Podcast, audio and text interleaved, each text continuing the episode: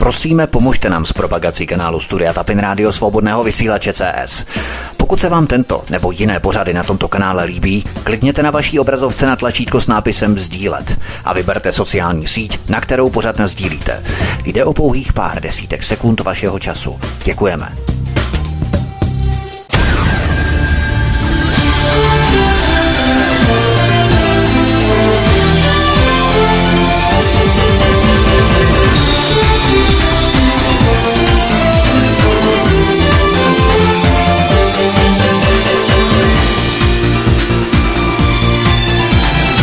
Příjemný, krásný, dobrý večer, dámy a pánové, milí posluchači. Zdravím vás opět ze svobodného vysílače Studia Tapin Radio nebo na kanále Odyssey. Od mikrofonu vás zdraví Vítek. Jsme velmi rádi, že jste k nám i našli cestu ve středu, že jste si nás naladili případně z premiéry anebo z reprízy.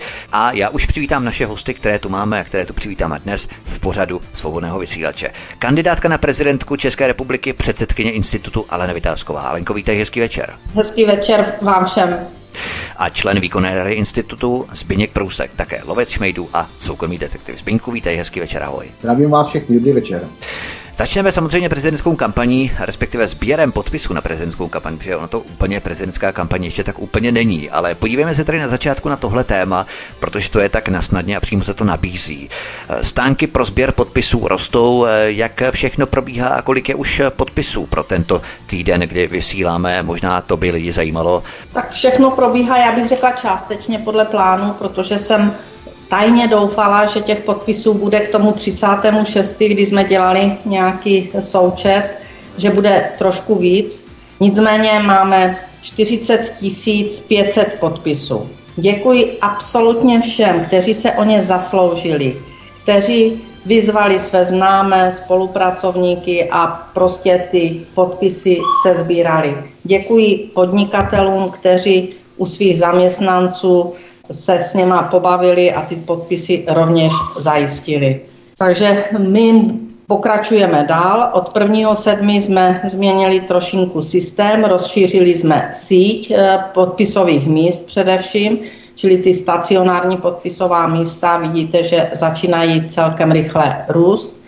A bo, musíme pokračovat dál v tom sběru podpisů od eh, občanů, kteří budou ochotní mě vyslat do toho souboje, protože ten podpis to není vlastně to, že mě musí volit, protože ještě v těch eh, předvolebních eh, debatách a těch, v té ostré kampani se určitě budou rozhodovat, který z těch kandidátů jim vyhovuje nejvíc. Takže ten podpis je vlastně jenom stupenka na to, aby se dostala na ano, tu startovací Aby si měla šanci se utkat v tom kolbišti prezidentské volby. Ano. Já bych se chtěl, Alenko, jenom zeptat, eh, ty jsi zmínila 40,5 tisíce podpisů. Nemyslíš, že těch 100 tisíc podpisů, které si chtěla původně stanovit pro to, aby si vůbec kandidovala, že to není příliš jaksi ambiciozní číslo, ambiciozní cifra? Samozřejmě, že to je ambiciozní. Já jsem ambiciozní, protože chci vyhrát. A myslíš, že naschromáždíš těch 100 000 podpisů ještě včas, aby si vůbec mohla tu ostrou kampaň vést, protože přece jenom trvá nějakou chvíli schvalovací proces a tak dále. Protože já se setkávám třeba s lidmi, kteří říkají, aspoň ať udělá těch 50 nebo 55, ať to schválí, ať už konečně do toho jde a ať nečeká na těch 100 000 podpisů, že to je zbytečně dlouho právě. No, tady se taky zákonné regule, asi si mnozí všimli, že v tom uplynulém měsíci, který máme od posledního hovoru na svobodném vysílači, eh, takže se celá záležitost kolem prezidentské volby značně posunula. Eh, pan předseda parlamentu Vystrčil vyhlásil termín voleb, eh, kdy budou a od toho se pak odvíjí i data, kdy musíme být nejpozději registrováni na ministerstvu vnitra, to je 8 listopadu 22, 2022. Musíme být eh, registrováni s tím, že tam musíme doložit do té přihlášky právě, eh, kdo nás podporuje, jestli občané, poslanci nebo senátoři. Takže mám de facto do té doby čas na sběr těch podpisů, to je pravda, ale kdybych je již měla, tak bych měla jistotu, že se budu moci hlásit a už bych jela normálně ostrou kampaň. Podpisy nemám a sbírám je dále a já věřím, že je sezbírám a ti, kteří mě podporují, tak eh, by se měli nad tím zamyslet, jestli skutečně chtějí, abych kandidovala a eh, měli by mi teda s tím eh, sběrem podpisů pomoci. Co nejsem ochotná, to jsou různé agentury, které se nabízejí, že když zaplatím, já nevím, 200 korun za jeden podpis, tak mě to nazbírají během 14 dnů. Eh, takže to by byly podpisy koupené a vlastně by ten člověk ani nevěděl, koho podepisuje do té, do té volby a, a to pak nemá vůbec žádnou naději na to, abych byla úspěšná v těch skutečných eh, prezidentských hmm. To znamená autentický sběr podpisů, to je velmi důležité a jenom abychom posunuli tu naší debatu trochu dál. Já bych se ptal teď, že Zbyňka Prouska. Zbyňku, vy spolu s Alenkou eh, projíždíte různé části České republiky v rámci sběru podpisů a konáte různé akce, různé meetingy, různá setkávání. Jaké lokality naposledy jste všude naštívili a jak to proběhlo, pokud bychom měli zaglosovat eh, nějaké poslední setkání, kterého jste se účastnili, kam jste zavítali, kde to bylo a jak to proběhlo? Tak já bych jenom tady jakoby předsunul, že to nejsou, že, to, že z, mého, z mého úhlu pohledu to v žádném případě nejsou, nebo ne z mého úhlu pohledu, ale e, obsahově to rozhodně nejsou žádný volební mítinky, aby jsme tady ano, naše, tak naše, to, nejsou naše posluchače ne, nemystifikovali, že teďka říkala Alenka, že e, aby mohla začít kampaň, tak chce nějaký mandát a teď bych já bych odpovídal, že jakoby děláme nějakou kampaň, ne, ale využíváme, jedeme prostě v rámci toho a myslím si, že to je potřeba, že to je správně otevřená, otevřená taková, takový mikrotéma, že mi ten institut ale Vytázkové neumřel, ten prostě není chromej, není zmražený, prostě jedeme normálně, jedeme dál, jak říká paní předsedkyně Alenka, jedeme dál, čili eh, je to po, po jedné koleji, po jedné koleji ty kolejnice jede, jede, jede, si jedou, jedou snahy, kandidaturní snahy, řeknu v vozovkách, a po ty druhé koleji pochopitelně institut Aleny Vytázkové musí šlapat. Já se proto snažím pomoct, jak to jde, protože ne, ne, nemůžeme tu Ano, ale zkusme to zmínku zkrátit, máme hodně jo, témat, kde všude jste byli. Takže jezdím, no, to s tím souvisí, musím to tak říct. E, takže nemůžeme tu důvěru těch našich, našich spolupracovníků, sympatizantů v rámci IAV zklamat a pokud jsme někam pozvaní, aby jsme tam jeli, ať už na téma energetiky, což je vyloženě věc Alenky, nebo na téma jiný prostě vymahatelnost práva spravedlnosti a ty naše nosní pilíře, tak jezdíme. Teď třeba na poslední akci já jsem byl, já jsem byl v Jižních Čechách, v Písku. Eh, řeknu vám, že atmosféra úplně perfektní, lidi mimořádně perfektní, s takovou, s takovou skupinou lidí jsem se, dlouho, jsem se fakt už dlouho v životě nesetkal, takže úplně špičkový. Atmosféra špičková, podpora paní Vytázkový i z hlediska kandidatury špičková, naopak s formou dotazů se lidi ptali prostě, kdy přijede, jestli přijede, jestli tam bude dělat kampaň, až bude mít ten mandát a tak dále. Vysvětloval jsem v podstatě to, co teďka Lenka řekla, nebudu tím zdržovat, takže lidi se na ní těší, prostě jsou tam nažavený, lidově řečeno. Takže atmosféra perfektní, nevím jak Alenka, pokud vím, tak byla v Brně, ale to ona se k tomu vyjádří určitě sama. Takže já z, z mého úhlu pohledu si myslím, že to běží a myslím si, že eh, když, eh, když se spojí jedna kolejnice s s tou druhou kolejnice, že bude, že bude i těch 100 000 podpisů. Tak to je perfektní, určitě nebude příliš mnoho vyhýbek na železniční trati, která povede právě až na hrad, to doufejme. Nicméně tedy vy nestavíte vzdušné zámky, vy stavíte hrady z písku, od toho jste naštívili také písek, takže zdravíme do písku všechny, já nevím, jak se jim říká, pískáče nebo písčáky, tak asi pískáče, písečáky se jim říká, písečáky. Tak zdravíme všechny písečáky a Alenko, ty jsi byla v Brně, jak to u tebe proběhlo? Já, já jsem byla na poslední besedě v Brně, v kolonii eh, zahrádkářů. Bylo to, tam se to konalo na tom místě, takže v eh, krásné prostředí a bezvadní lidé, ale zase to byla debata ke knihám, k mé, mým knihám, které jsem vydala, takže bylo to víceméně tady k této oblasti, bylo to k institutu Aleny Vytázkové a k naší činnosti ochraně lidských práv a svobod.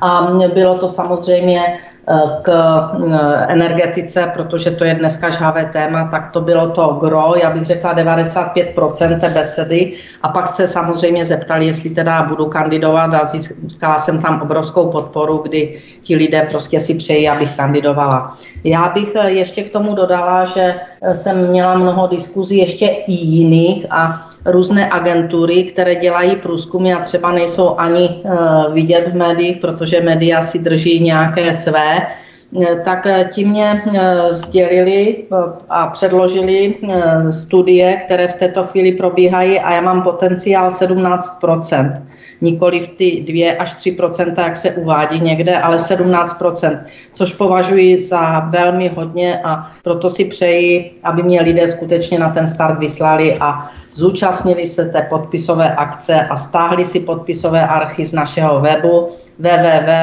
prezidentka pomlčka Vytázková CZ, kde ty formuláře jsou, aby, se je, aby je vyplnili řádně, protože když je tam chyba, tak se to škrká, ten podpis, a aby mě pomohli na ten start vystoupit.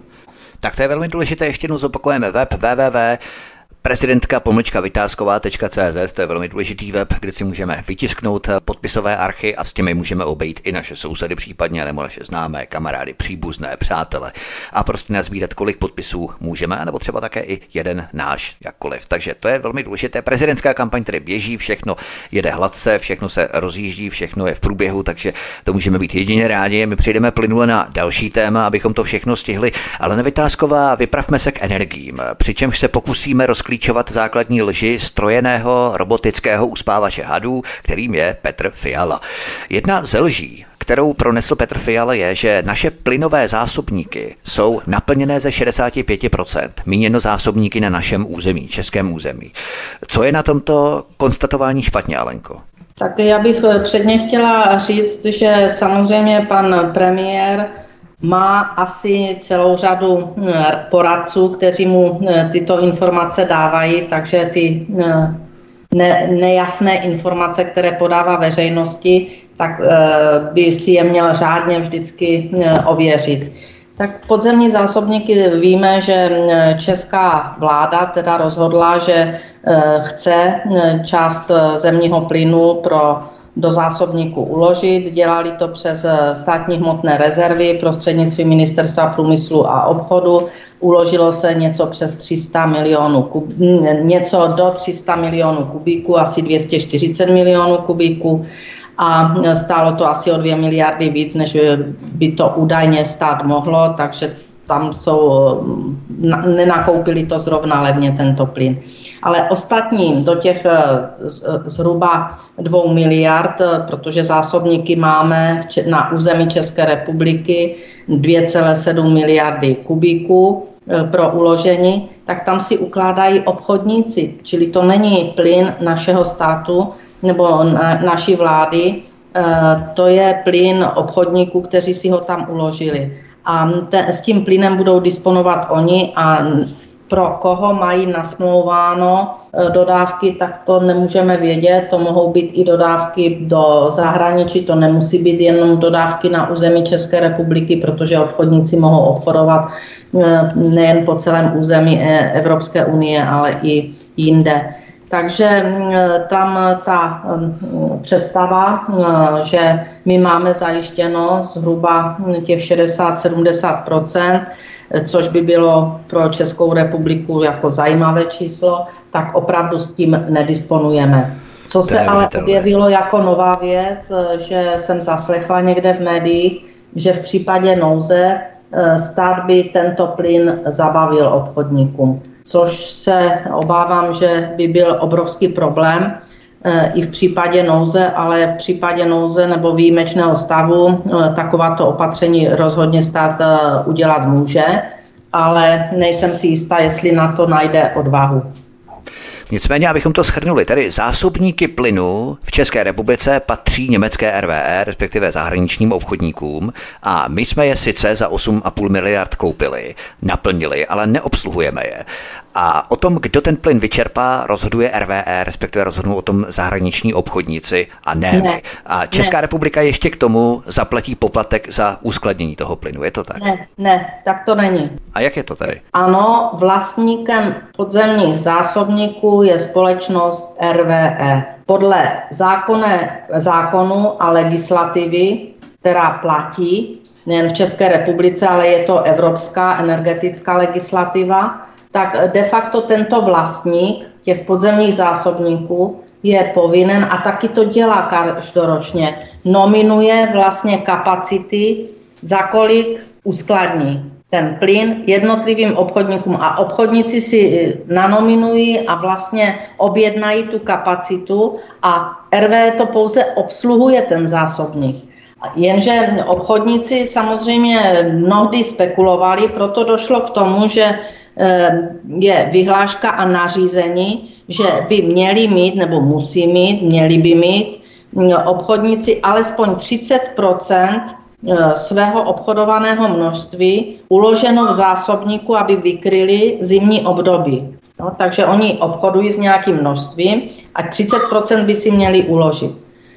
Protože to uložení stojí nějaké peníze. Samozřejmě, že musí stát peníze. Musíte tam tlačit ten plyn, musíte ho tam mít uskladněn, musíte se o ten zásobník starat a pak ten plyn musíte mm, zase čerpat. K tomu je celá technologie a mm, ty výstavby podzemních zásobníků stály miliardy korun. Takže se musí za to zaplatit. Takže není pravda, že mm, RVS si s tím bude dělat, co chce, podle legislativy nemůže a je tento plyn vlastně obchodníky, kteří si ho tam v aukcích, v těch, které se vyhlašují každý rok, kolik se bude platit za uskladnění, tak ti si ho tam uskladní a je ten plyn jejich. A oni si ho zase čerpají a prodávají tam, kde oni chtějí, tam, kde mají oni kontrakty, tam, mhm, kde mají uh-huh. nějaké smlouvy. Jo? Takže i ta uh, fantasmagorie, že, mm, nebo fantasmagorie, i ta snaha, že by zásobníky měla vlastní Česká republika, nebo Češi, nebo my jako národní, tak bychom ale k tomu museli změnit legislativu, že nebudeme tyto zásobníky pronajímat obchodníkům tak, jak si to oni nanominují a oni uloží, že ty zásobníky budou sloužit pouze jako strategická rezerva přes hmot, státní hmotné rezervy jako strategická rezerva plynu pro použití v České republice. To by mhm. muselo se změnit v legislativě. A za dané situace to nikdo schopen změnit není. Ne, nemá na to, ne, nemá odvahu, aby to udělal, Maďaři by to zjevně udělali, no. ale u nás na to nemají odvahu politici takovýto krok udělat. A já jsem přesvědčena, že by tu odvahu v této situaci měli najít a měli by to tak udělat. Ale to vidíte, že neudělají ani nic s Čezem. A abychom tu naši debatu posunuli ještě na praktičtější rovinu, mnozí si začali dělat vrázky na čele během každoroční desetidenní odstávky Nord Stream 1, že prý Rusko dodávky plynu neobnoví a tak dále. Odkaz číslo 1 v popise pořadu na Odyssey. Ale na rovinu teď. Hrozí skutečně reálně, že budeme bez plynu, že Evropa bude bez plynu navzdory sankcím a navzdory všem těm Green Dealům, eh, které se snaží procesovat Brusel. Budeme opravdu reálně bez plynu, podle tvých predikcí? Vzhledem k tomu, že eh, energetika se stala ideologickým bojem, eh, tak ta hrozba pochopitelně je, protože už to není o reálném uvažování, už to není o mm, tom, že, že se má spolupracovat a že obchodovat je lepší než válčit, už to je úplně o něčem jiném, je to o ideologii a ta reálná možnost, že mm, e, Rus e, zastaví dodávky, tak samozřejmě, že je.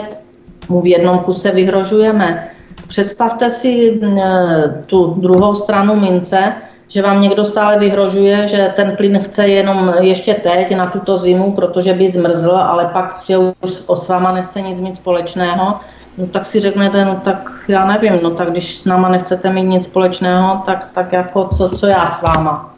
Já jsem přesvědčená, že ta hrozba je, ale zároveň jsem přesvědčená, že nakontrahovaný plyn, to znamená tam, kde jsou uzavřené kontrakty, dlouhodobé kontrakty, že to Rus bude plnit. Zatím to plní. Zatím neudělal manévr, že by neplnil. Vidíte, že spustili Nord Stream jedničku po údržbě eh, v čase, který predikovali a dodávají podle kontraktu. Ale samozřejmě, že může nastat eh, situace, že se to zavře a mm, tady to je už věštění z křišťálové koule, jo, protože ta situace je skutečně nepřehledná a ta situace nastat může, že Rus přestane dodávat. Ještě další věc, další téma, další lež předsedy kokainové pětikolky je konstatování, že není možné prodávat elektřinu za cenu, kterou Čes vyrobí, včetně přiměřeného zisku. Odpovědí je Lipská burza. My jsme tu nastínili řešení, proč to naopak možné je v minulém pořadu a jak by se toho dosáhlo. Můžeme to zopakovat, jakým způsobem je možné prodávat našim občanům naší vlastní elektřinu, samozřejmě s přiměřenou marží Česu? Tak podívejte, je jediná pravda, že nemáme žádnou povinnost vyvážet všechnu elektřinu buď to na Lipskou burzu, anebo ji okamžitě dát eh, obchodníkům a pak teprve kupovat pro spotřebitele v České republice. To nikde napsáno není, to není pravda. To můžeme prodávat přímo našim spotřebitelům. Ve Francii to tak dělají a třeba, pak ten přebytek, pak ten přebytek na burzu. Eh, kvůli tomu taky burza vznikala, že se tam mělo obchodovat s přebytky. Teď z toho udělali vlastně takový eh, nepřehledný obchodní systém, na kterém bohatne, opravdu bohatne pár spekulantů. Takže eh, ty diskuze o tom, že nelze, jsou irrelevantní. Na druhé straně jsou tam minoritní akcionáři, a je pravda, že by mohli žalovat, že se mohl, mohla elektřina prodat dráž někde a že, takže by mohli mm, zkoušet eh, žalovat pak, eh, že, že se eh, to udělalo tímto způsobem. Že se prodala nejdřív českým spotřebitelům za tu nízkou cenu. Ale tady jde udělat jiný krok ještě. A ten krok spočívá v tom, že když minoritní akcionáři pořád křičí, pořád uh, údajně, já nevím, jestli je to pravda, já jsem na těch válných hromadách nebyla, nejsem ani v orgánech eh, Česu, abych věděla, že ten tlak je takový.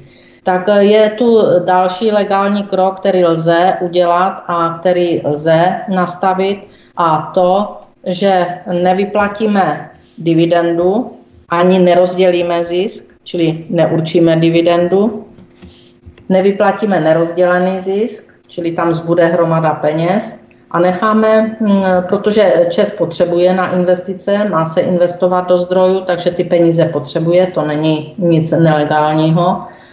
A hm, necháme minoritní akcionáře vyhladovět. Tomu se tak běžně říká. Když je necháme vyhladovět, oni trošku skrotnou. Oni pochopí, že si nebudou s českým státem hrát, že si nebudou hrát s majoritním akcionářem, který tu moc má.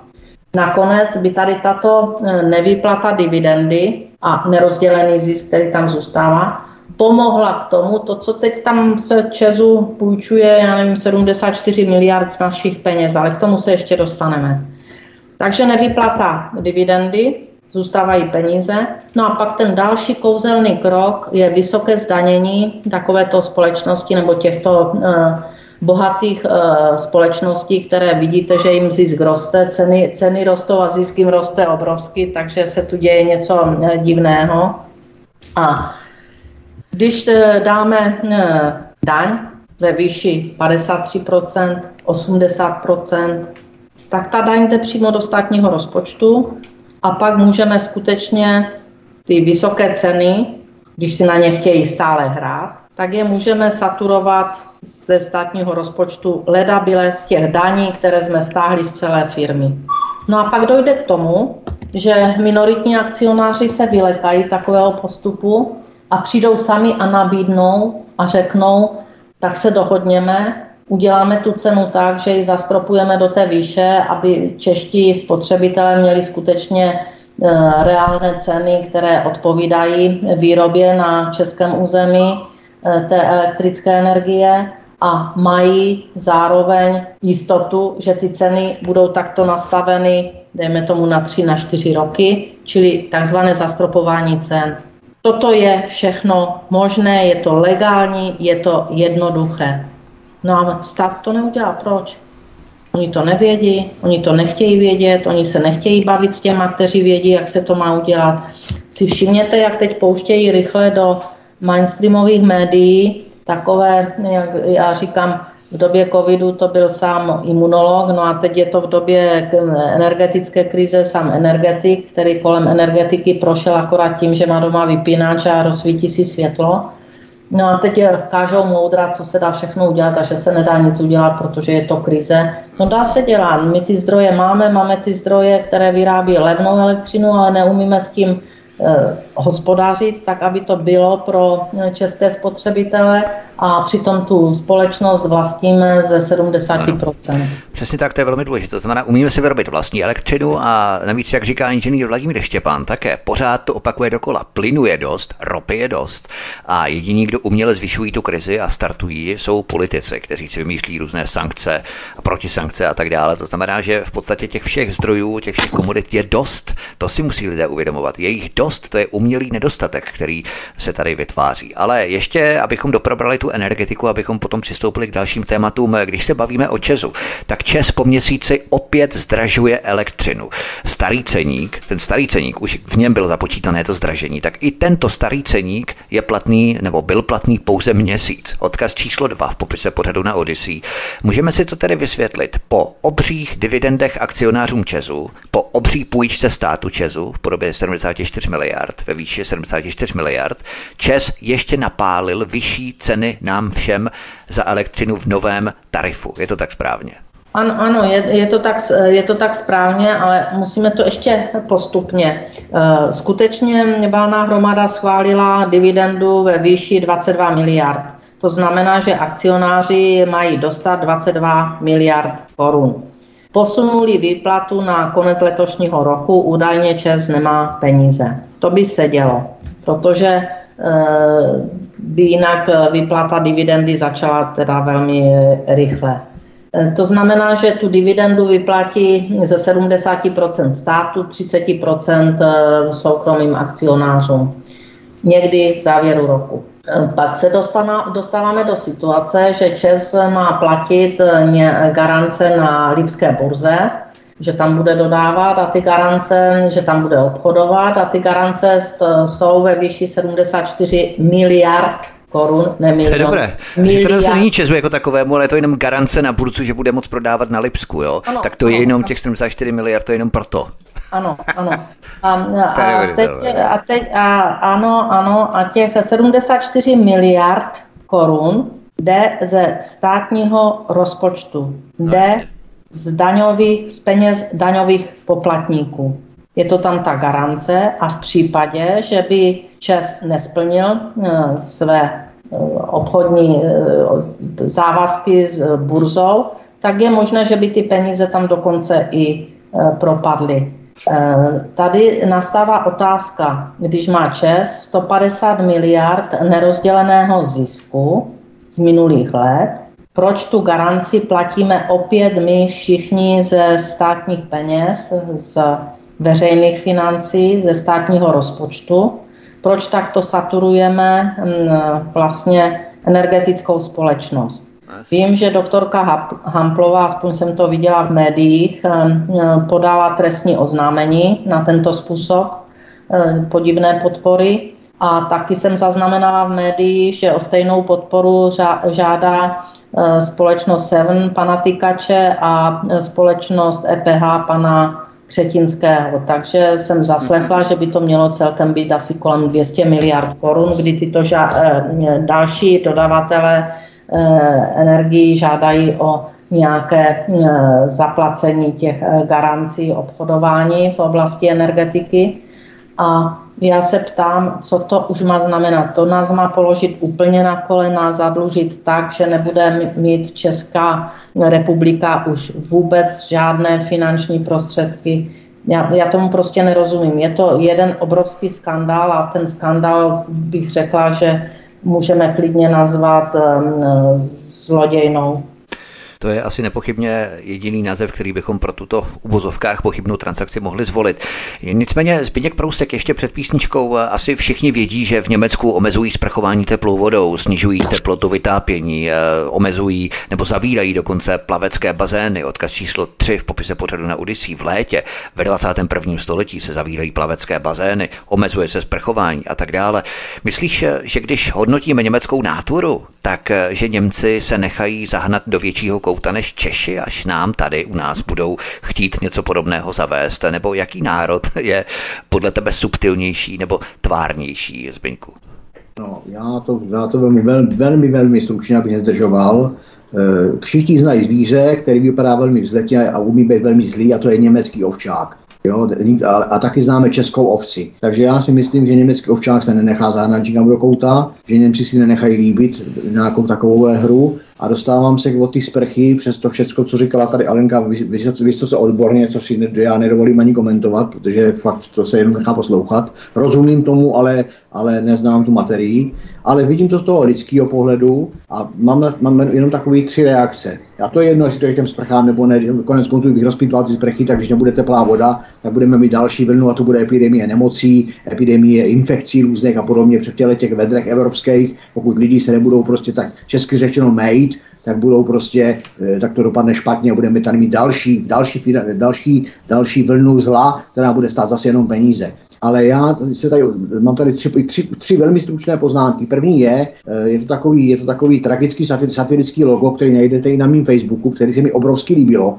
A někde jsem ho získal, jak se říká, z terénu. A tam se eh, to logo, jestli je výstižnější než jakákoliv dlouhodobá diskuze. A tam se píše, Staň se žebrákem, posílíš tím Evropskou unii a oslavíš Rusko. To se přeci vyplatí. To je to logo, to se, který se mi strašně líbí a myslím si, že ta myšlenka staň se žebrákem, posílíš tím EU a oslavíš Rusko, to se přeci vyplatí, je velmi hluboká. Druhá moje poznámka jsou, že myslím si, že my tady lidi Češi, Čechách, Češi a Moravané, jsme jenom obětí obětí takového, jak bych to řekl, západního studenoválečnictví. To, je, to mi vychází z toho, co tady Alenka odborně popisovala, že prostě a, a i ty odkazy na to, že ty ceny, že, že ty komodity je v podstatě hodně, jenom se prostě mocní světa neumí dohodnout a my jsme v podstatě takový oběti tady toho západního rachocení zbraněma, protože vůbec by podle mě to nemuselo být. To je prostě zase vyšší, vyšší, vysoká politika a dobře připravená a podle mě ještě chvilku potrvá. A potom si myslím, že vysoké ceny nejsou nutnost,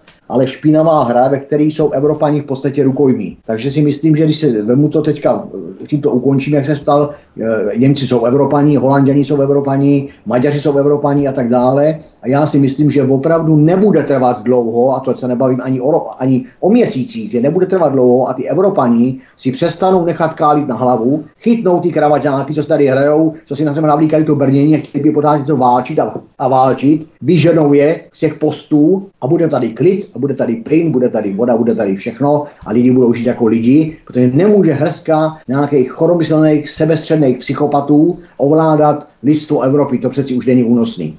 Tečka. Přesně tak, když to pánové chtějí rozdat s Ruskem, tak ať eh, svléknou ty kravaty, obleknou si eh, nějaké rytířské brnění, sednou na koně, vezmou si meč a můžou si to rozdat mezi ano, sebou. Ano, na louku, tam někde tam asi to rozdají a do toho netahají obyčejní lidi, kteří, který celý život prostě mají svoje problémy, jsou, jsou, jsou, jsou jako, jako živočišný druh, řeknu eh, drze, předlučení k míru a k nějakým úplně jiným úkolům v na zemi, ale nějaký válčení, nějaký studenoválečnictví, který se opakuje někde z roku 47, v roce 2022 až 23, to je, to je, to je za Zenitem a tady ty, a ty patolízalové, tady těch studenoválečníků, ty jsou ještě horší než sami studenoválečníci, takže tím bych to fakt ukončil. Já si myslím, že všichni mi rozumí, kdo mě rozumět chtějí a že nemá se to rozmazávat. Prostě jsme rukojmí, eh, nebo hrajeme hlavní roli v blbým filmu a my nejsme jeho režiséři, my obyčejní lidi. Kandidátka na prezidentku České republiky a předsedkyně institutu Alena Vytázková, stejně jako člen výkonné rady institutu Alena Vytázkové Zbyněk Prousek jsou hosty u nás na svobodném vysílači od mikrofonu vás zdraví Vítek. Také vás zdravíme na kanále Odyssey, kam se prosím registrujte a kde nám třeba zanechte vaše komentáře, pokud třeba máte něco, co byste chtěli doplnit k našemu povídání. Po písničce budeme pokračovat dál. Zdravím vás, přejeme hezký večer.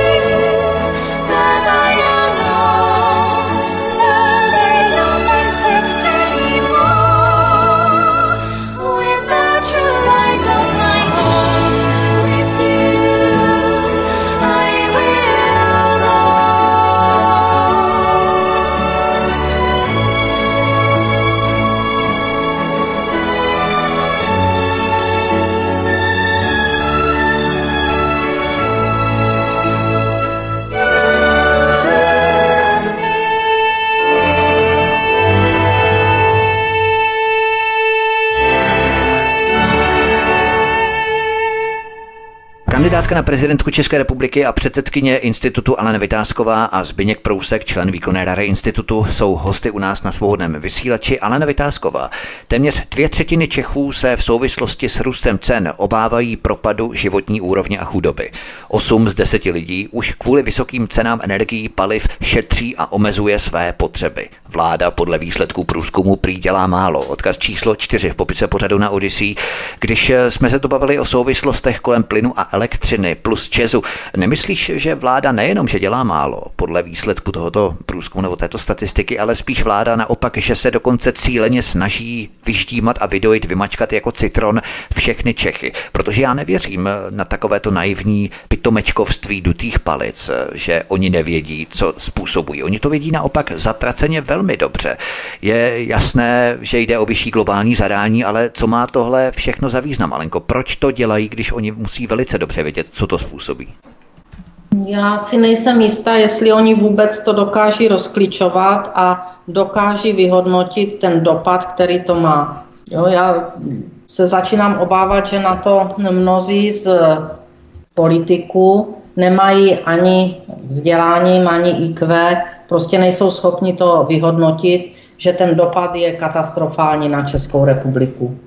A, Myslíš, že jsou opravdu tak, tak hloupí, protože to chápou i obyčejní lidé, na tož politici, kteří by měli řídit tento stát, že oni to opravdu nechápou? Já, já si opravdu myslím, že jsou strašně odtržití. A proto si myslím, že ta role prezidenta, přestože se říká, že prezident nemá eh, pravomoce, jo, nemá dostatečné pravomoce, je to pravda, že má jenom podle ústavy část pravomoci, ale měl by je v plném eh, rozsahu využívat. Tak si myslím, že ta role prezidenta by měla dneska přejít vlastně do role eh, nějakého krizového manažéra, který bude zastávat ten hlas lidu a přes něj bude ten hlas lidu slyšet, aby slyšeli v tom parlamentu, v té vládě, v tom senátu, že ti lidé nechtějí, že nechtějí tímto způsobem dál pokračovat, že mají své požadavky a tento hlas lidu by měl skutečně hlasitě ten prezident, který je jediný, takto volený, skutečně komunikovat jak v parlamentu, tak v senátu těm poslancům a žádat tvrdě nápravu.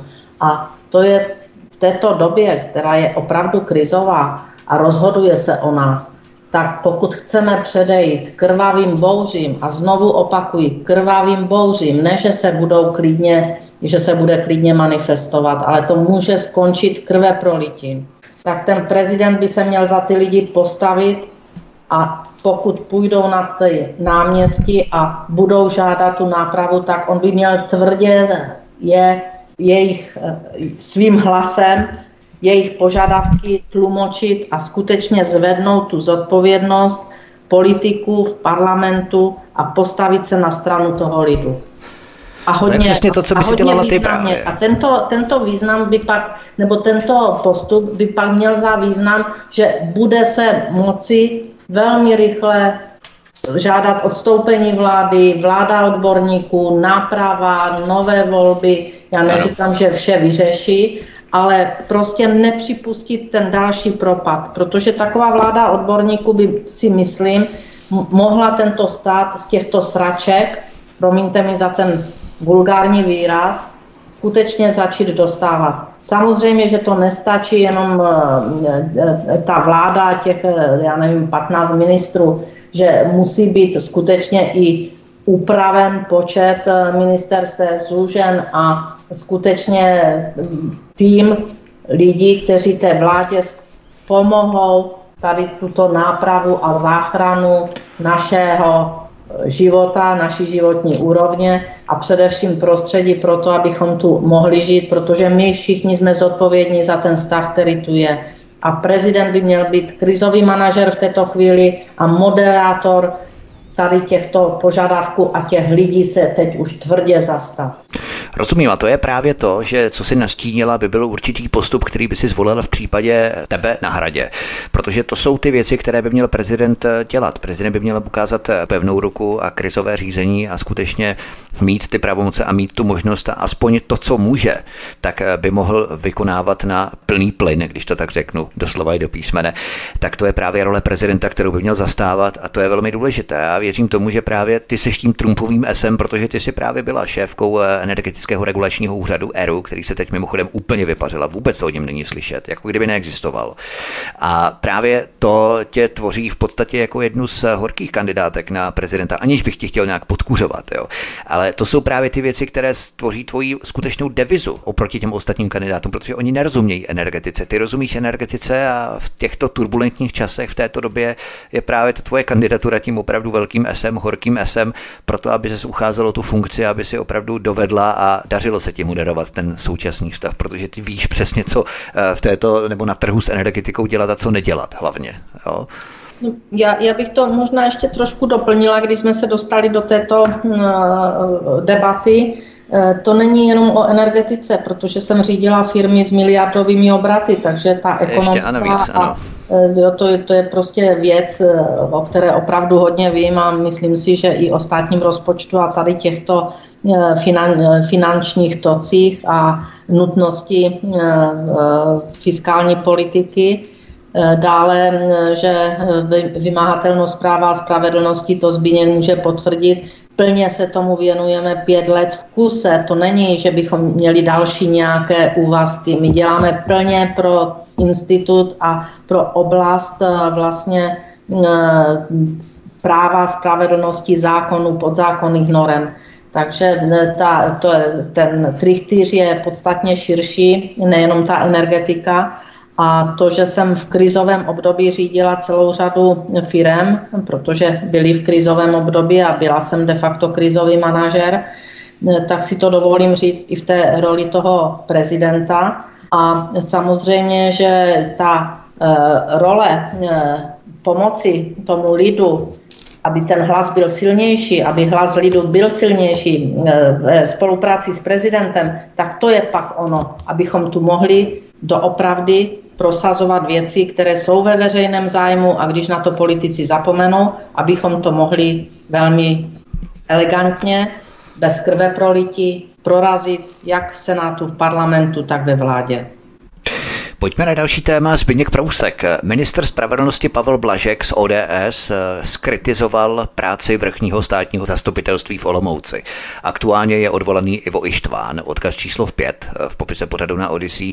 Co na to říkáš? Nejprve Pavel Zeman, teď Ivo Ištván. Ten sice není odvolaný vlastně, ale jde z Olomouce do Brna, pardon, není odvolaný. Ale jak Zeman, tak Ištván měli spolu velmi hodně společného. Má to podle tebe nějaké souvislosti, systémové souvislosti zmínku tyto škat gratulata. Eh, hned odpovím, jenom chci doplnit, doplnit Alenku k tomu, co říkala, než to zapomenu. Já se omlouvám, uh-huh, jasně, jako, ale budu, budu, budu jednominutový. Já si myslím, že to, jak jsem říkal, to číslo dvě třetiny Čechů nespokojených a 8 z 10, neboli 8 z 10 nespokojených, že je mimo jiné velký signál e, k možnostem a počínkům pro vyvolání změn. Já si myslím, že v rámci jaký, jakýhosi, jakýhosi fašizujícího se eh, postupu státní moci těch možností už není moc ale jedna věc je, je role toho prezidenta, Kalinka zmínila, a druhá věc, tady ještě máme nějaký další takový věc, jako generální stávka, článek 23 ústavy a tak dále.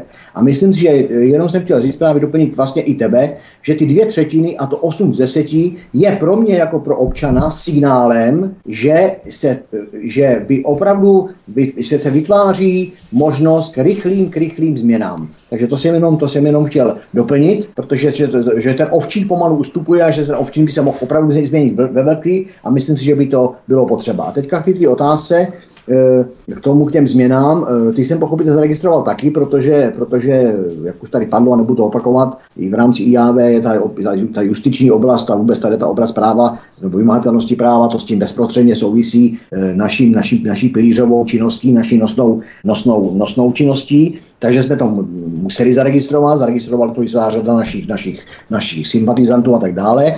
A teď k věci, eh, prvně, bych, prvně si myslím, že zase, pro mě je to signál, já už jsem to jednou tady myslím dokonce i říkal, že o tom bordelu v soustavě státního zastupitelství všeobecně se prostě takzvaně vít. Ten bordel už je v takovém stádiu, že je neututatelný, je, je, není možné ho zametat pod koberec do nekonečna. Já si dokonce myslím, že už jsem jednou jakoby v úvozovkách chválil toho, toho ministra Blaška, nebo jsem jednou říkal, že ze všech těch ministrů má asi můj ty důvěry jakoby nejvíc, tím nechci že nejlepší, ale ty důvěry má nejvíc a ty stupnici mojí důvěry. Myslím si, že má na to, přesto přes všechny ty přezdívky Pedro a tak dále, tak dále. Naopak někdy je to dokonce i dobré, když, se, když člověk prostě eh, je tak, jak je, ale myslím si, že má na to, aby tam ten pořádek udělal a dokonce tady z toho to vidím jako takový další, takový další bodík, fous, pod fous, další odrážku k tomu, že on k tomu má i politicky zelenou. Já si myslím, že opravdu to je dalším signálem a podsignálem toho, že se s tím živočištním státním zastupitelstvím a s tím hnusem, který tady to státní zastupitelství předvádí, krom těch výjimek, o těch to nikdy není, začal něco dělat. A myslím si, že, že jsme tomu svým způsobem přispěli i v rámci IAV, protože byla ta akce seminář, byla akce manifest, byla akce justiční dvůr, byla akce jiný a jiné věci, který vždycky, vždycky nějaký, když zvažíte ty kredity, tak nějaká ta pára, prostě ať chcete nebo nechcete, někam v tom, v tom domě nebo v tom prostoru zmizí. A já si myslím, že podstatná část tady ty páry z toho našeho vaření eh, eh, prosákla i na ty místa, které sice se tvářili, že ji nechtějí vidět a nechtějí slyšet a nechtějí s náma komunikovat a nechtějí nás přijmout. Přesto tam ta pára k těm jejím čumákům dolezla a to je jenom další, další, další eh, jenom, jenom jeden ze směrů, odkud ta pára eh, z toho, z toho hovínka, nebo ten smrad z toho hovínka leze, takže fakt se s tím musí něco dělat. Je tady už kritika ze strany hrdiné unie, ale to je něco úplně jiného.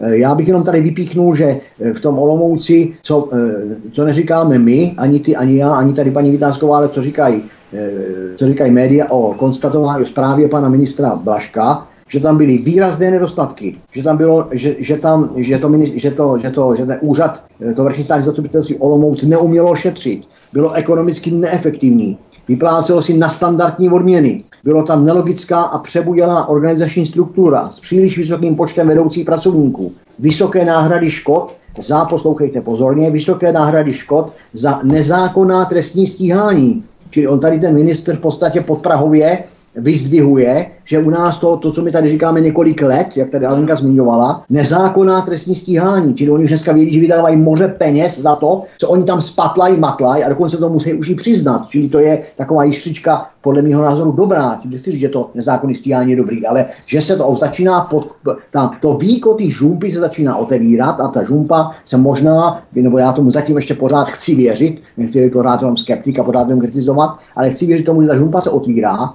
a že ten Blažek do toho fakticky začíná dloubat. Jestli, jestli to dělá z vlastního přesvědčení nebo na nějaký povel, protože ta vláda naše všechno dělá na nějaký něčí někde povel, to, to nevím. A je mi to v tuto chvíli, řeknu upřímně, úplně jedno, v zájmu těch nevinných, těch nevinně sedících lidí, těch nevinně stíhaných, těch, těch, těch ničených, to, co vždycky Alenka říká, toho soukromí a toho zázemí toho člověka, tak je mi to jedno, jestli na to má povel nebo to dělá z vlastního přesvědčení. Důležité je, že to vůbec dělá. Já už to nazval, že to je taková, taková další etapa kydání Audi, Audiášova chlívu, protože už tady jednou něco podobného bylo. Eh, víme, že teďka vyměnil toho, toho, eh, toho Ištvána, i když vím, já jsem o něm slyšel informace, že pan Ištván je velmi důvěrným kamarádem pana Blaška, takže ono tam, ono jak to říkali v tom filmu, ono zase to víno nebude tak úplně čistý, že jeho, předsedou ono tom ještě něco plave. Jo, je možný, že svého kamaráda potřeboval někde poblíž sebe, tak si jako by dal na vyšší stupeň, aby mu třeba, třeba v něčem kryl záda, to je čistě hypotéza, spekulace, to, není, není, to nemá s tou věcí nic společného, ale ať už je to tak nebo tak, důležitý je, že pokud je to pravda, tak, by se, tak by je, to, je, to, je to jedno z dvou stěžejních státních zastupitelství. Víme, že jedno vede hrdiná paní Vradáčová, druhé vedl hrdiný pan Ištván.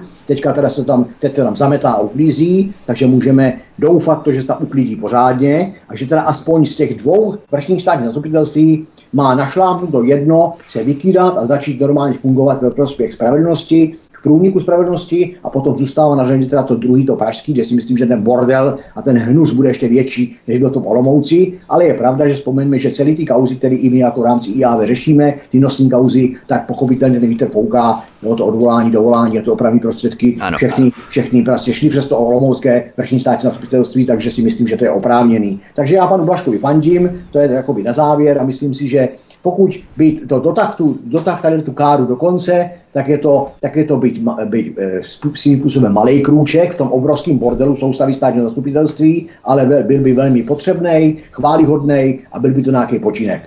Ale Vytázková, když navážu na to, co uvedl Zbyněk Prousek, eh, Pavel Blažek totiž jmenoval Radima Daniela, olomouckým vrchním státním zástupcem, odkaz číslo 6, popise pořadu na Odyssey. Jak bys se komentovala tyto škatulata? Spatřuješ v tom nějaké hlubší systémové záměry, anebo jenom nastupují, řekněme, poslušnější lokajové?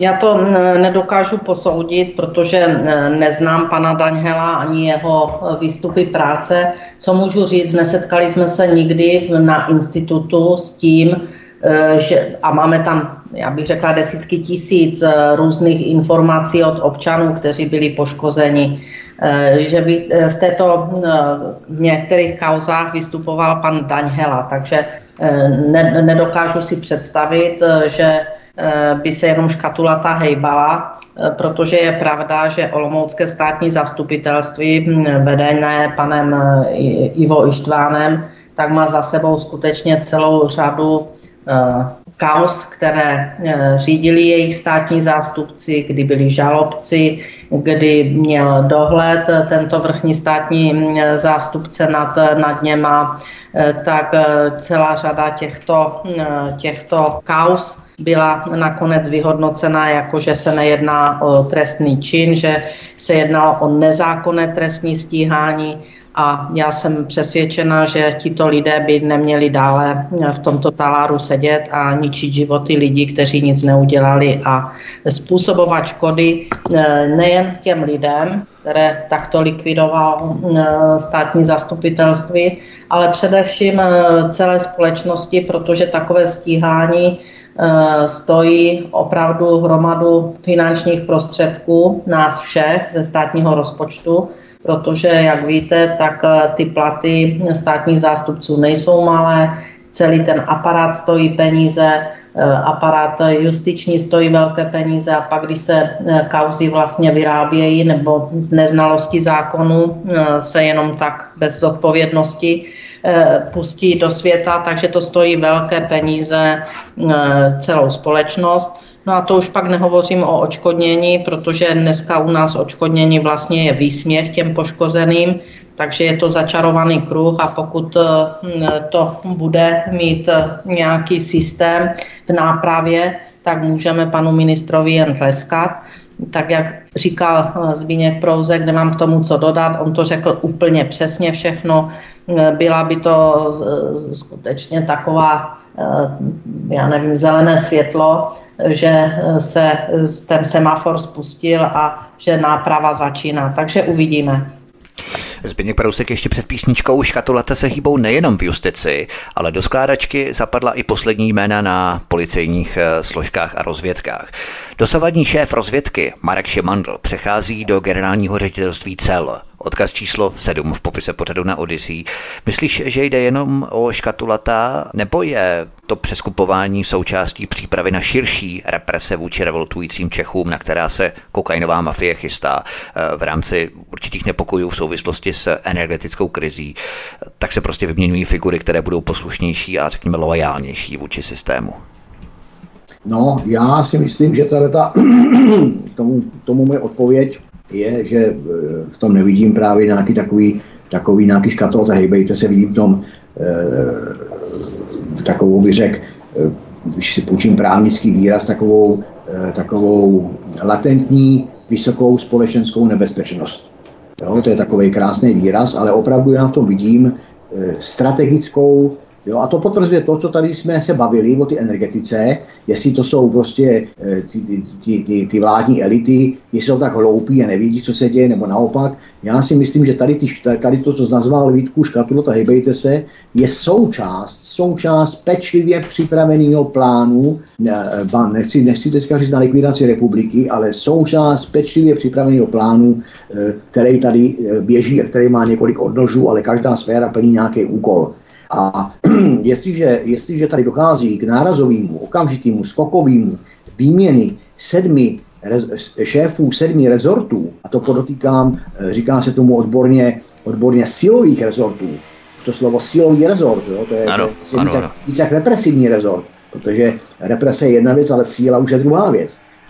Takže cílových rezortů, já to, pokud jsem si to tak nějak jakoby načet, tak je tam jedná se o, o, o, oblast, o, o, o oblast, budeme říkat, civilní rozvědka. To není žádná organizace pro srandu králíkům. Jedná se o oblast generální ředitelství cel, to znamená veškerý dovozy, vývozy, kontroly, dodržování, kontroly, dodržování, no, k tomu se ještě dostanu. Generální ředitelství cel. Potom tady máme e, náčení generálního štábu, což je vlastně de facto nejvyšší, nejvyšší praktický velitel, e, velitel armády. Potom už jenom prezident republiky jako vrchní velitel zbrojných sil, ale taková ta skutečná hlava, neformální hlava je náčení generálního štábu. To by, to by měl být takzvaný její člověk.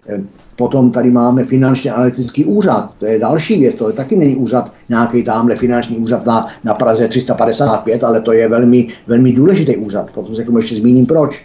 Máme tady výměnu policejního prezidenta. Dosta, do, dáváme si takzvaně svého člověka na úřad pro zahraniční styky, jim zahraniční rozvědku. Dáváme si svého člověka do kybernetické bezpečnosti a tak dále, tak dále. Když jsem tady zmiňoval fašizaci společnosti, tak jsem to nezmiňoval jen tak. Ale už to tady rozvádět nebudu, ale chci se vrátit doma k těm, těm cílovým rezortům, aby to naši posluchači opravdu navnímali, protože to je téma, který za tu pozornost stojí. Tady se zase nad občany schyluje obrovský černý mraky a to jsou silový mraky. Jak to tady už zmiňoval, já to vnímám úplně stejně. Je to jakási předpříprava nebo možná organizace, organizace přípravy na to, až prostě lidi se semknou, až dojdou k tomu proroství e, žižky, no, na, nehled na množství proroství do husa, neposlouchejme vrstnost, která se nechová tak, jak má, tak dále. A opravdu budou všech ulicích, to, co už tady bylo zmíněno, že by mohla být i, i nějaká, že by to mohla být i nějaká, nevím, bože, krvavá scéna a podobně. Jinými slovy, až, až lidi procitnou, přestanou z být ovce, tak musí být připraveny tyto silové složky, které ty ovce okamžitě umravní a to ještě používám to slovem umravní, velmi, velmi jako mírný slovo, protože vezmeme si civilní rozvědka. Jinými slovy, když to řeknu velmi, velmi brutálně, v podstatě je státní bezpečnost. Civilní rozvědka, prosím vás, neplní nic jiného než sběr informací a informuje vládnoucí skupinu. To znamená, to je přesně to, co dělala státní bezpečnost, čili jinými slovy přeloženo jinak, mapování, trasování nepohodlných lidí a jejich likvidace. To tak, je kolem přesně, přesně. další. Generální ředitelství cel, to znamená jinými slovy, mapování a donášení a řešení informací vůči všem podnikatelským subjektům, který porušovali nějaké embargo, řekněme přímo embargo Evropské komise, takže paní, paní sebestředná komisařka Evropské komise se rozhodne, že se tam nebo ona nebude něco vyvážet, nějaký podnikatel řekne, já ti na to, na to ty náno kašlu, já potřebuji prostě živit svoje zaměstnance, já potřebuji e, svým způsobem obchodovat a tím zároveň i pod, e, sekundárně prospívat tomu národu nebo tomu, e, odkud jsem, takže mi nebudeš nic říkat, to znamená, tato, tato složka ho zlikviduje. E, další věc, tady máme náš generální štábu, to už je věc vyloženě e, řešení ozbrojenou mocí, ale nejsme daleko a e, v dějinách to tady všechno už bylo, ať už to byl covid, anebo to byly ještě horší věci v minulosti, tak si vzpomeňme, že eh, se armáda eh, na, na moře vojáků zletně navlíkne, navlíkne černobílá páska policie, posílej policejní sbory, tedy posílí sbor nového náčelníka policejního prezidenta, nového policejního prezidenta, dají se jim do ruky obušky a už to nebudou ty fotky, kde svítily svítičky, měli ruce nějaký kus bílého klacku. Už to budou kordony těch, těch černých zamaskovaných těžkoděnců a bude to masakr jako prase. Eh, takže tím se dostáváme další taková složka je úřad pro zahraniční styky.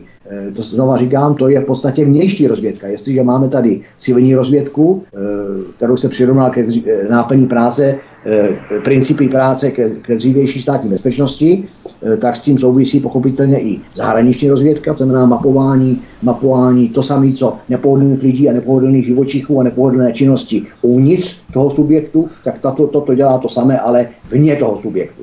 A e, ne, nemůžu nezmínit, jak jsem už tady taky říkal, kybernetic, e, takzvanou kybernetickou úvozovkách bezpečnost. To není o žádný, podle mě, já to nevnímám jako žádnou kybernetickou bezpečnost, to znamená, že by to byl úřad, který, hmm. který chrání můj telefon proti odposlechu. Naopak, to je úřad, který, který, který e, řeší šmírování všech a všude po tou kybernetickou bezpečnost a po takový ty, takový ty nadpisy mediální, jako že se zabývá dětský, dětskou pornografií a podobně a podobně a hazardníma hrama. Keci, keci pro lidi v kleci. Jinými slovy, to je normální stopáž lidí, sledování mailů, sledování veškeré elektronické komunikace, sledování telekomunikační komunikace, sledování prostě úplně všeho, trasování toho člověka. Jo, když teďka si půjčím obžalobu, kterou jsme tady četli, už jsem ji zmiňoval, dneska jsou schopni za rok a půl vít ku tebe, mě, paní Vítánskou, který okolí našeho posluchače, tento úřad je schopný vytrasovat jeho pohyb na 1,5 metru doleva nebo doprava, úplně přesně. A když je potřeba, to eh, za prvého může trasovat dlouhodobě, aby získal informace o jeho pohybu a činnosti, potom předá ty civilní rozvědce a ta ho zlikviduje, tak jak to dělá ta státní bezpečnost, ale bohudí k tomu neměla, neměla ty technické prostředky, jako dneska máme.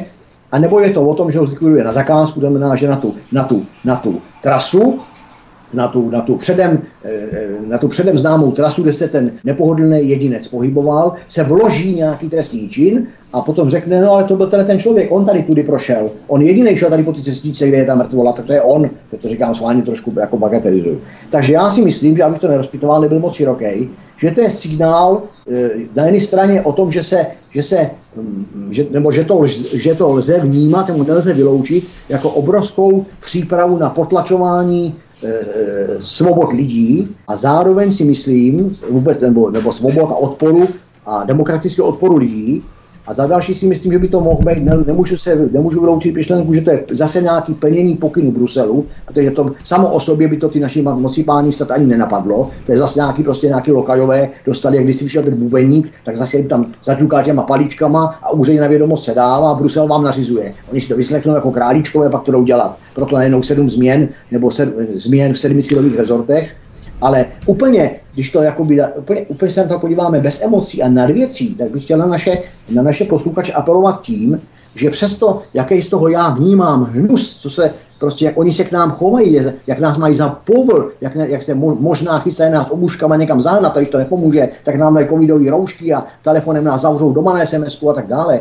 tak e, pořád tam je takový tady z toho všeho, z té černé plachty, kterou házejí na ten národ český, na mě vyzařuje takový, jako by ta plachta měla dírky, takový, takový sluníčkový, takový paprský sluníčka a to je v tom, že oni se v podstatě těch lidí začínají bát. A to si myslím, že je dobře.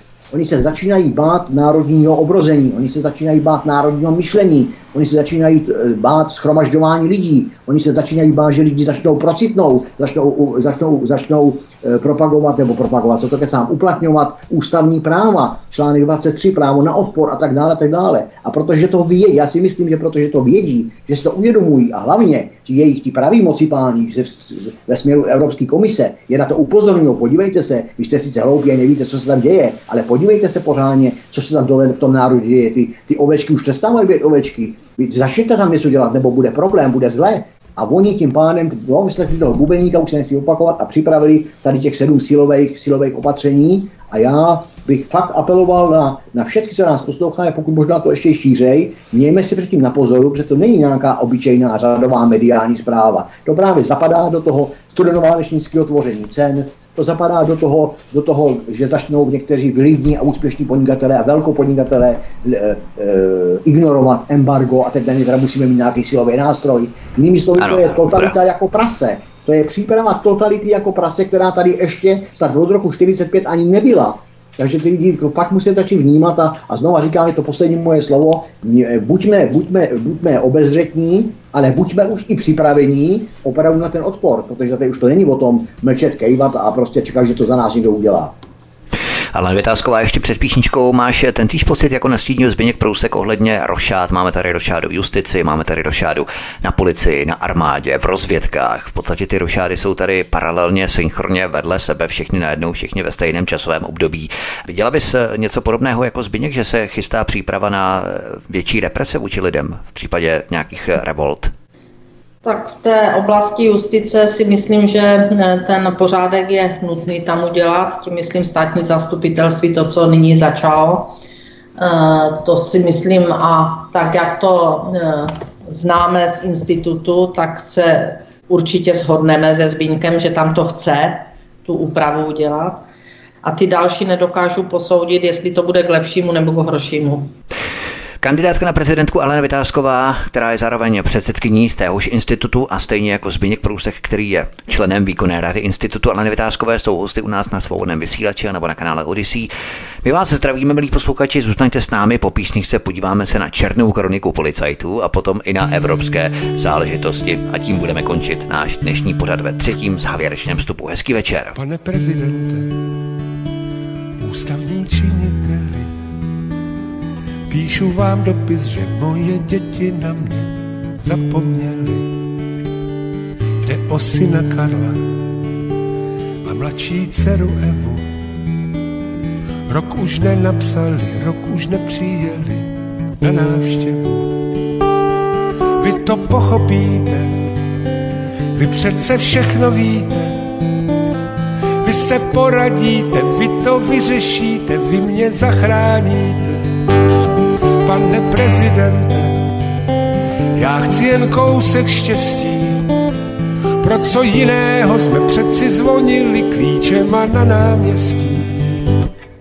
Pane prezidente, a ještě stěžuju si, že mi podražili pivo, jogurty, párky i trolejbusy.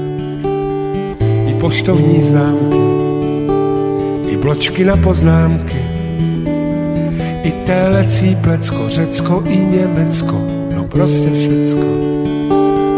Vy to pochopíte, vy přece všechno víte, vy se poradíte, vy to vyřešíte, vy mě zachráníte.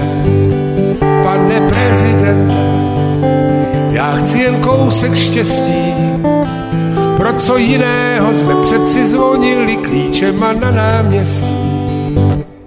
Pane prezidente mé České republiky, oni mě propustili na hodinu z mý fabriky. Celých třicet roků všecko bylo v cajku. Teď přišli noví mladí a ti tu řádí jak na klondajku to pochopíte, vy se mnou soucítíte, vy se poradíte, vy to vyřešíte, vy mě zachráníte. Pane prezidente, já chci jen kousek štěstí, pro co jiného jsme přeci zvonili klíčema na náměstí. Pane prezidente, moje Aneška kdyby žila, by mě za ten dopis, co tu teď píšu, patrně přizabila. Řekla by Jaromíre, chováš se jak malé děcko, víš co, on má starosti z celou tu Evropu s vesmírem a vůbec všecko. Ale vy mě pochopíte, vy přece všechno víte, vy se poradíte, vy to vyřešíte, vy mě zachráníte. Pane prezidente, já chci jen kousek štěstí, pro co jiného jsme přeci zvonili klíčema na náměstí. Pane prezidente. Od mikrofonu svobodného vysílače anebo na kanále Odyssey vás zdraví Vítek. Vítejte při poslechu svobodného vysílače. Máme tady poslední třetí vstup našeho dnešního vysílání. Našimi hosty je kandidátka na prezidentku a předsedkyně institutu Alena Vytázková a Zbyněk Prousek, člen výkonné rady téhož institutu. Máme tu několik zpráv, jak já si je pracovně nazývám Černá kronika policajtů. Zbyněk Prousek. Na jaře před dvěma lety popíjel Kamil Kolář v Letovicích na Blanensku pivo společně se dvěma dalšími kumpány. Na místě, kde je to zakázané, je načapala dvoučlená hlídka městských policistů a začala s nimi řešit přestupek. Po slovní přestřelce a následné potyčce skončil kolář s pouty na rukou. Za napadení strážníka Jana Sise pak u okresního soudu v Blansku dostal 20 měsíců na tvrdo. S obnovou soudního řízení nedávno u okresního soudu v Plansku neuspěl. Odkaz číslo 8 v popise pořadu na Odyssey. Eh, někdo by mohl namítnout, že agresivita napadení strážníka je dostatečným důvodem pro jeho zatčení. Můžeme velmi ve zkratce ten případ vysvětlit eh, zbyňku, protože tady máme ještě další tři případy, tak opravdu velmi ve zkratce, o co v tomto případě nebo v této kauze šlo. Protože ty jsi mě do e-mailu psal, že to je vlastně téma nebo jedním z témat eh, IAV, Institutu Vytázkové. O co tedy šlo? Eh, tak aby byl stručně, ten případ si tady popisoval, takže vemu ho jenom heslovitě, tam šlo o to, že mělo ty potyce, všechno to, co si tady, řík, to, co si tady říkal, tam mělo proběhnout akorát je obráceně, ti strážníci měli napadnout ty, jakoby toho, toho Kamila Koláře plus jeho dva, jeho dva eh, kolegy, kamarády a tak dále. To všechno skončilo u soudu, dopadlo to, jak to dopadlo. E, nicméně e, já navážu spíš na to, že eh, institut AV se tím zabývá, protože ten kolář se na nás pochopitelně obrátil, protože se o spoluvězňů dozvěděl, že prostě že se zabýváme takovými zásadními kauzami. Jemu jde o to, že on nepopírá svoji minulost ani nějakou, nějakou svoji darebásnost, ale popírá to, že by ty strážníky napad, jako celý to vnímá jako nespravedlnost. A já jsem o tom přesvědčený, že to tak je takže v té věci padla, v té věci padla eh, ve spolupráci s IAV, byl vypracována eh, žád návrh na obnovu, na obnovu řízení, kterou si Kamil Kolář podal. Ale tady chci, tady chci zdůraznit dvě, dvě pro naše posluchače dvě věci. A to bylo, že ten den, jak tady říkal, že se o tom rozhodovalo, tak ten den proběhla v té, v té, v té eh, v té budově soudu taková velmi pro naše posluchače, nebo pro mě určitě, velmi zajímavá událost. Protože my jsme jako institut Vytázkové pod, eh, podepřeli to podání, podání návrhu na obnovu procesu toho, toho Kamila Koláře, což se paní soudkyně pochopitelně z podpory dozvěděla. A světe div se, když pana Koláře odváděla eskorta v poutek od soudu pryč, od, mimo, mimo, mimo jiné od jednání, od soudního jednání, ve kterém paní předsedkyně Eh, eh, zamítla, zamítla důvody k obnově procesu. Eh, navrhovaný svědek, který tam měl být jako nový předvolán, toho zamítla, že není potřeba a zamítla celou řadu dalších věcí, ale bych byl stručný. Chci se dostat k tomu, že když ho od eskorta odváděla, tak ho tak ho v rámci, v rámci pohybu po té justiční budově, ty eskorty, umíme se představit, prostě dva, dva dozorci vedou toho odsouzeného, toho uvězněného, tak ho zastavila a řekla mu, řekla mu, e, vyřiďte těm vašim organizacím, že, že my v Blansku se jich tady nebojíme. Tak toto řekla soudkyně, která jménem republiky má prosazovat spravedlnost. Z, tady z toho prohlášení, já se myslím, tomu, že v rámci IELA budeme věnovat, až to budeme v poradu, že budeme všichni, protože já tam budu potom to, ty, ty výkony radě navrhovat, aby jsme zahájili kární řízení, dali, dali podnět ke kárnému řízení jsou soudkyní, protože to už není soudkyně, to je akt msty. Paní soudkyně je uražená z toho, že si dovolil od odsouzený využít ústavního práva k obnově procesu, že si to právo podal, že my jsme ho podpořili, podepřeli, tak ona se tím cítí uražená, protože se k tomu případu nevím proč ani. Ona tam asi má více do důvodu.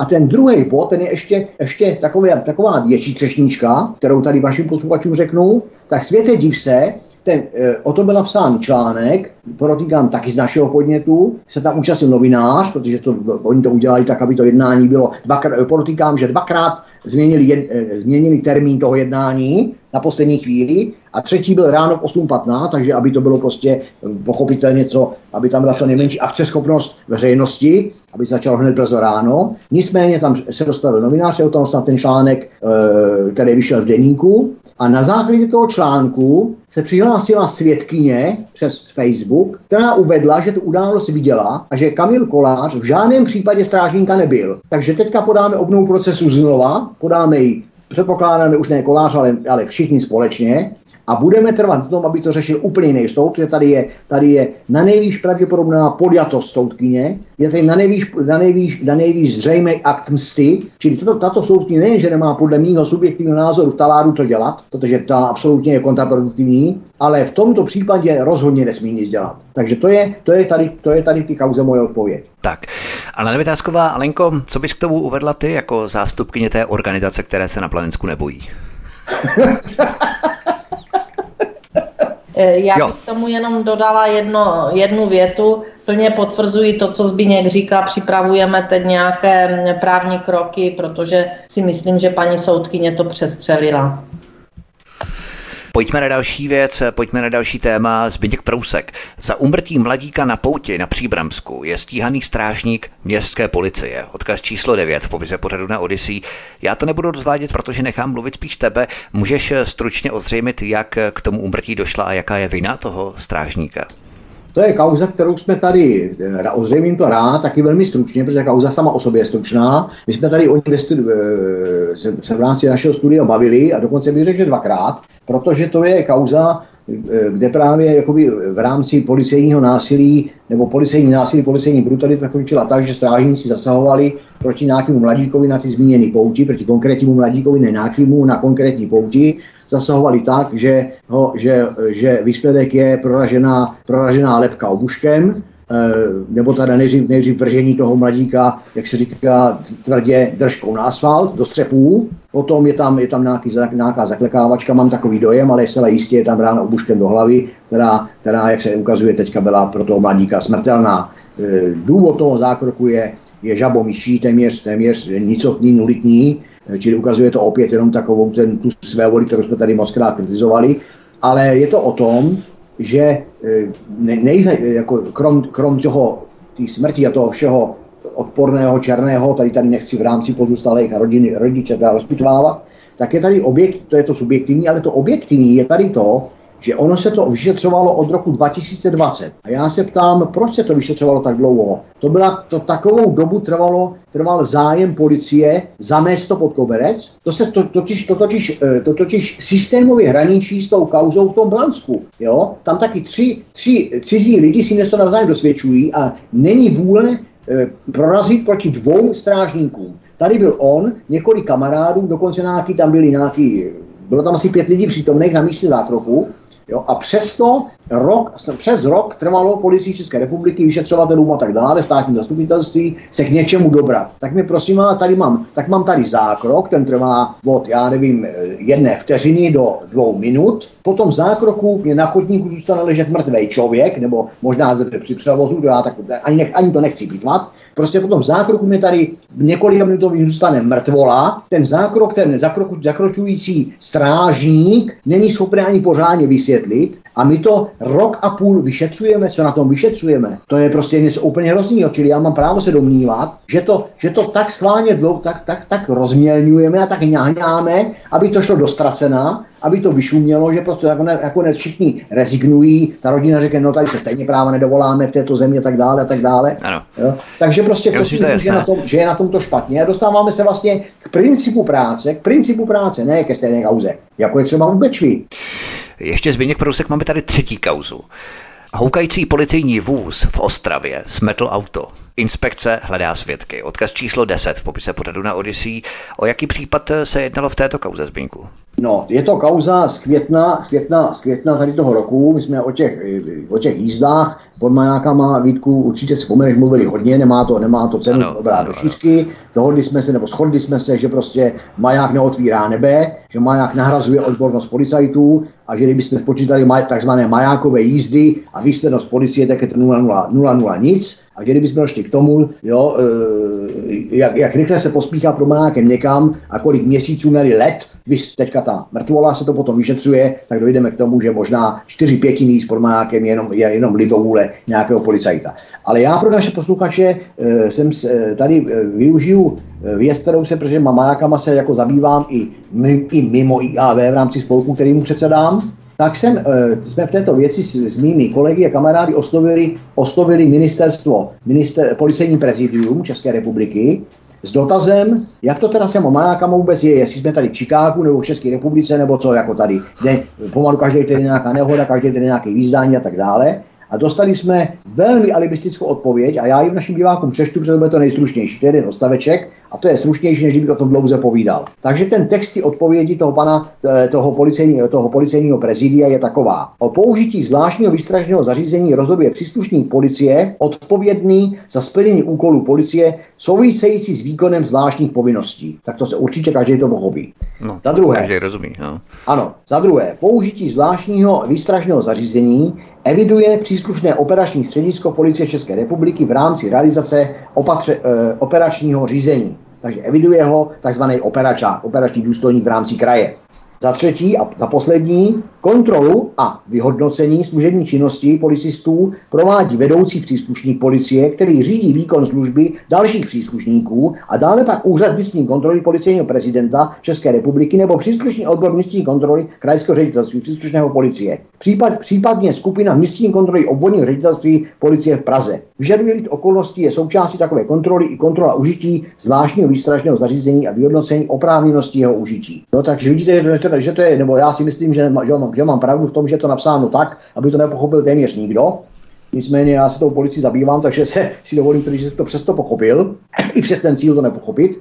A apeluju teďka na to, eh, my jsme v rámci institutu, když si dělali, eh, Alenka to pečlivě připravovala jako předsedkyně, takový takovej projekt, Informujte ministr, ministrní spravedlnosti Benešovou o všech nešvarech justici, aby paní ministrině věděla a mohla dobře řídit a rozhodovat, aby věděla, která bije. Tak já teďka připravím podobný projekt v rámci svého spolku, možná, že to uděláme i v rámci spolupráce mého spolku s institutem, že využiju to propojení přes moji osobu. A e, zkusím připravit podobný projekt, aby každý občan, který slyší houkat auto, aby se obrátil, teda na ty, napsali nám tady to hodně, na ty různé oddělení těch různých kontrolních činností, aby nám teda občanům vysvětlovali, že teda, jak, jak ty policejní auta za naše, za naše peníze lítají, houkají, blikají a co teda tak důležitého řešejí. Jestli jsme teda v Chicagu nebo v republice, jako mají objasněnost, když teda z rozpočtu čerpají bezmála 50 miliard. Takže takhle bych asi odpověděl. Alenko, to znamená, že ty už chápeš, když kolem tebe projede policejní maják, respektive auto s zapnutým policejním majákem, tak už budeš chápat, proč má ten maják zapnutý. Tak já vím, eh, jak se majáky eh, mají povolovat, takzvaný vrz, se tomu říká v hantýrce, a musí mít na to povolení, že maják zapíná, takže tam jsou nějaké vnitřní předpisy, že k tomu zneužití by nemělo docházet, jinak se vlastně porušují předpisy. Takže je to, je to prostě o tom, že někdo, když si myslí, že má tu moc, tak může porušovat i vnitřní předpisy a někdo mu to pak toleruje, takže je to zase o šlendriánu lidí. Nicméně, Zbigněk Prousek, ještě poslední téma v rámci té policejní černé kroniky, řekněme, nebo černé kroniky policajtů, jak já jim interně říkám. Poslední zpráva se týká policisty, který nechal ve žďáru služebního psa v rozpáleném autě. To zvíře samozřejmě uhynulo. Odkaz číslo 11 v popise pořadu na Odyssey.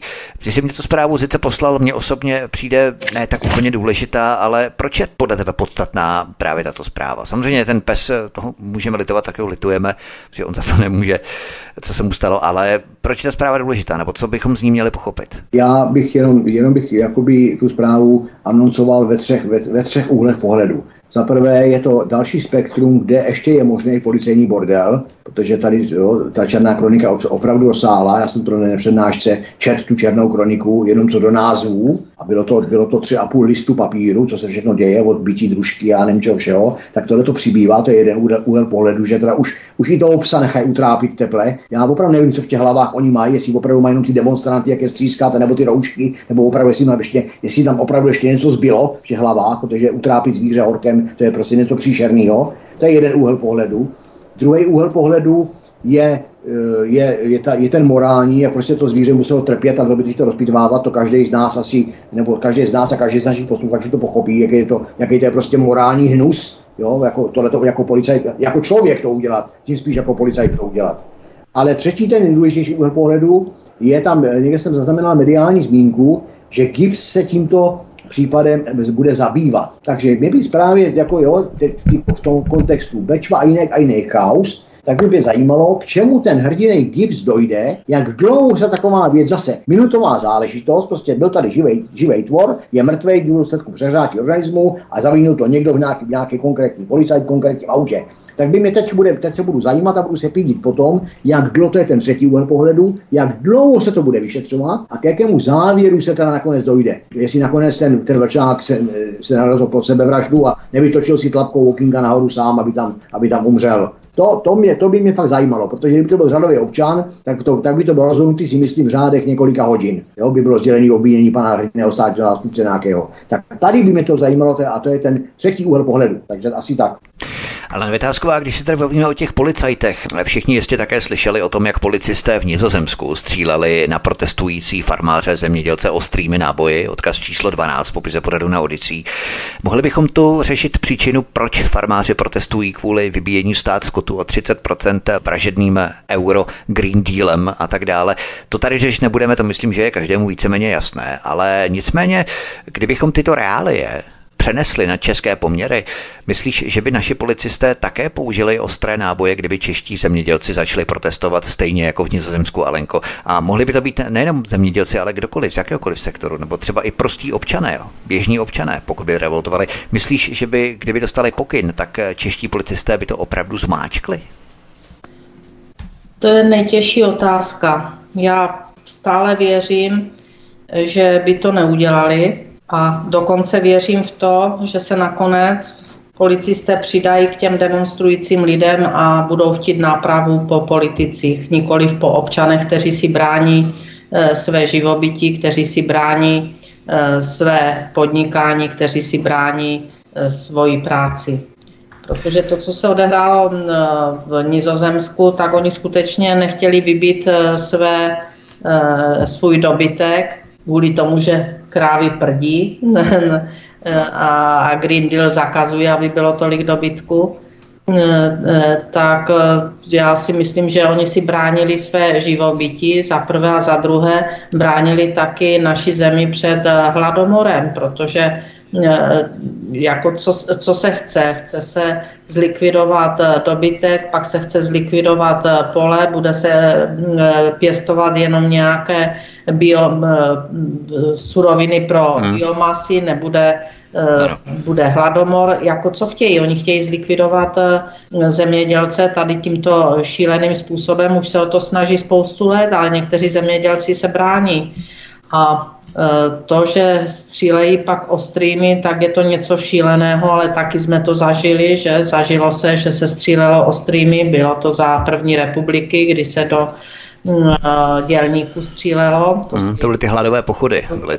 No, výstřela, výstřela svárovská stávka, že jo, tam na rozkaz. Tak, takže, rozkaz. Se, takže jako Česko, Slovensko zažilo, že se střílelo do lidí ostrými a já věřím a doufám, že eh, podzimní demonstrace, které nastanou a já jsem to v úvodu na to upozorňovala, že nechci, aby bylo krve pro lidi, že nechci, aby demonstrace dosáhly tady tohoto eh, rozměru, tak já stále věřím, že až k tomu dojde, takže se policie přidá k lidem a že se tu bude jednat o nápravu politickou, nikoliv o zabíjení občanů, kteří se bouří.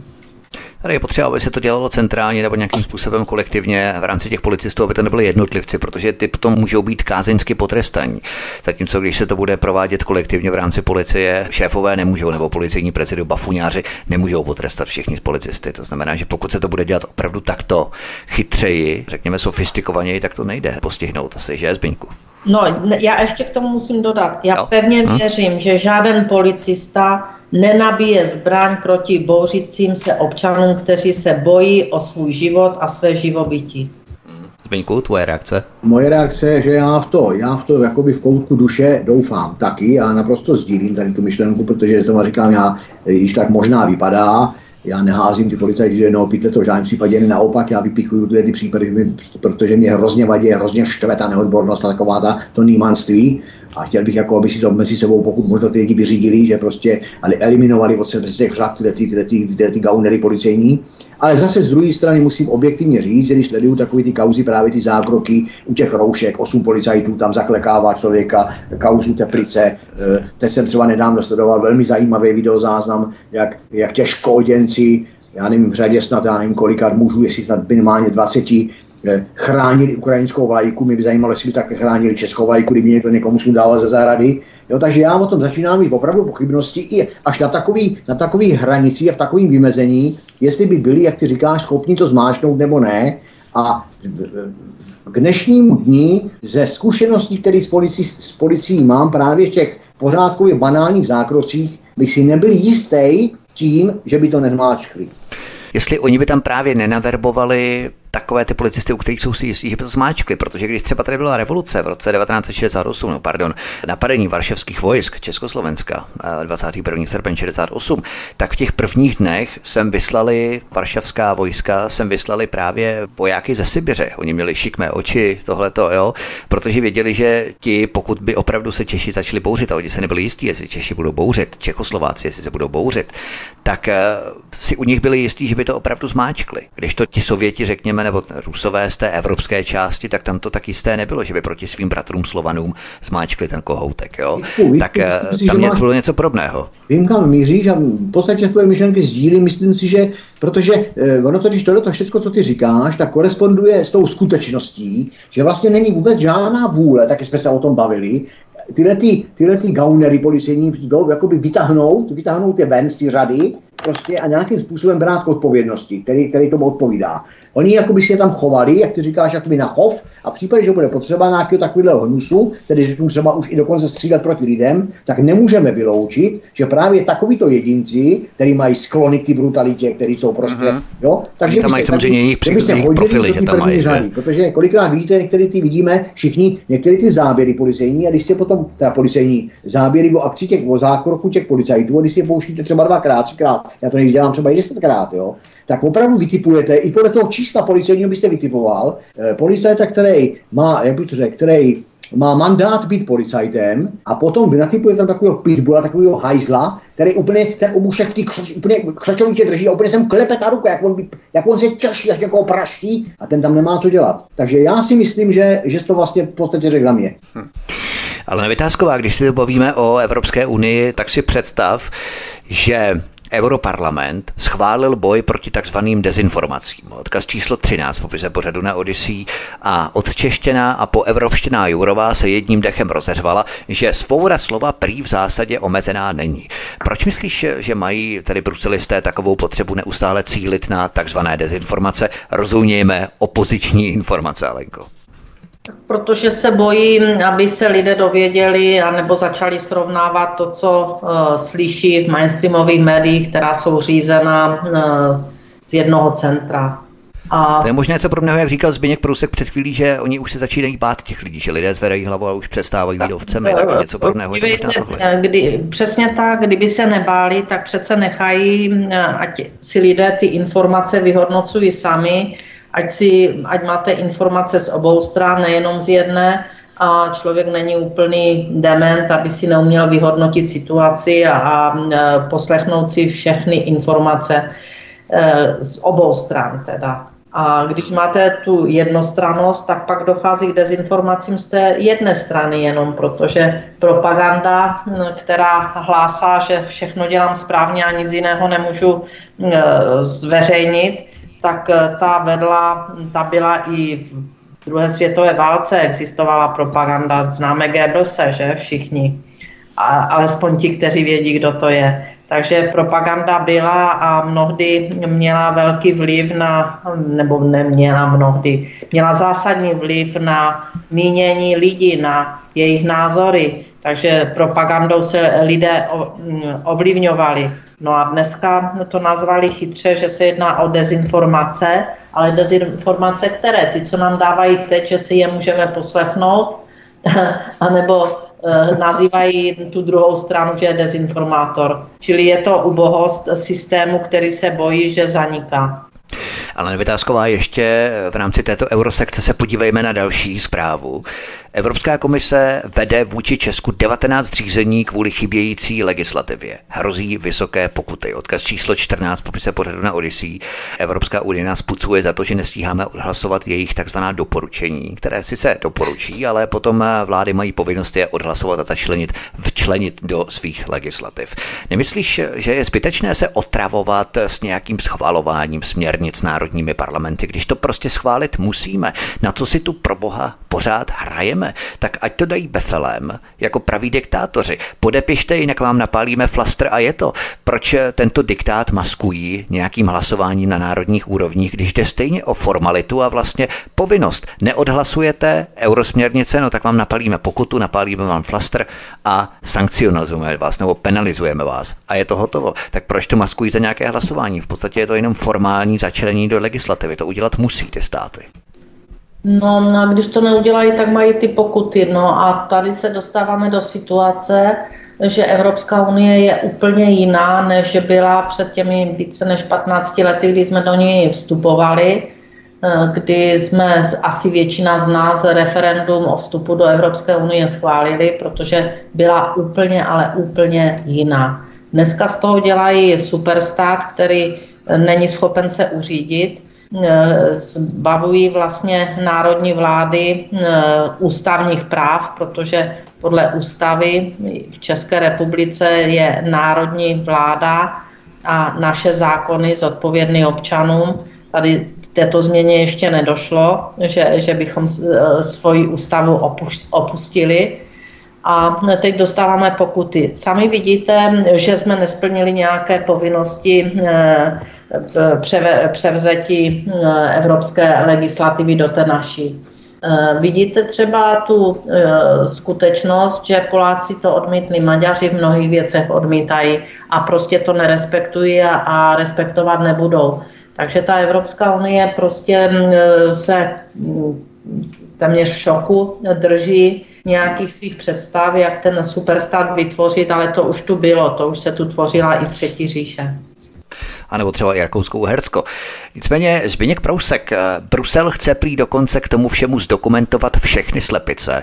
Kolik jich běhá, nejenom v Europarlamentě, tam jich běhá si docela dost, eh, jedním třeba i z předsedkyní Evropské komise, ale i na českých dvorcích, kolik běhá slepic. To všechno chce Evropská unie zdokumentovat. Je jasné, že to je cesta ke dalšímu dodatečnému zdanění, aby si lidé už ani ty slepice nemohli vypěstovat sami.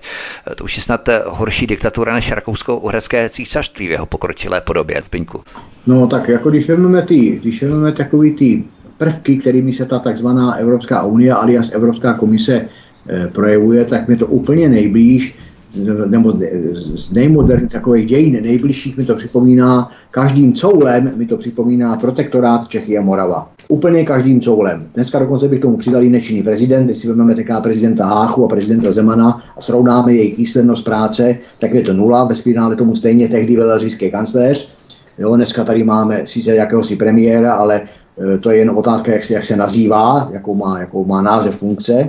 Já si myslím, že to je prak obyčejná diktatura a ten průnik, jak jste tady zmiňovali, e, evropské legislativy, to není nic jiného než projev toho, ty diktatury, moderní projev diktatury. Jinými slovy, e, poslanci, který si my si, je, my si je zvolíme, teď nebudu, nechci vůbec diskutovat, jestli, jestli s rozumem, bez rozumu, špatně, dobře, to je jedno. Statuta, statutárně si prostě národ zvolí svoje zástupce, zástupce lidu do poslanecké sněmovny a jedině oni mají právo za ty lidi rozhodovat.